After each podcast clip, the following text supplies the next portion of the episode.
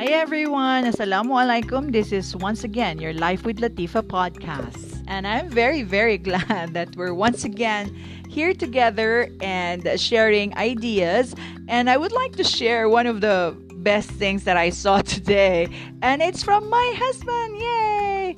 He actually posted in his My Story that uh, he has this feeling that. Um, is shared by the hashtag Muslim Pro, and it says here that you don't just thank Allah when everything's going right.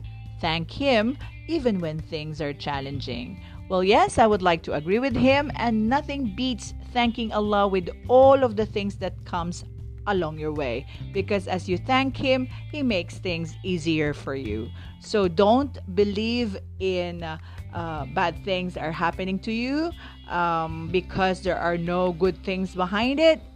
Always remember that Allah has wisdom in all the things that are happening to us. These may be tests, these may be challenges, but once again, it's a way for Allah showing the love for all of us. Hey everyone, thank you and have a nice day.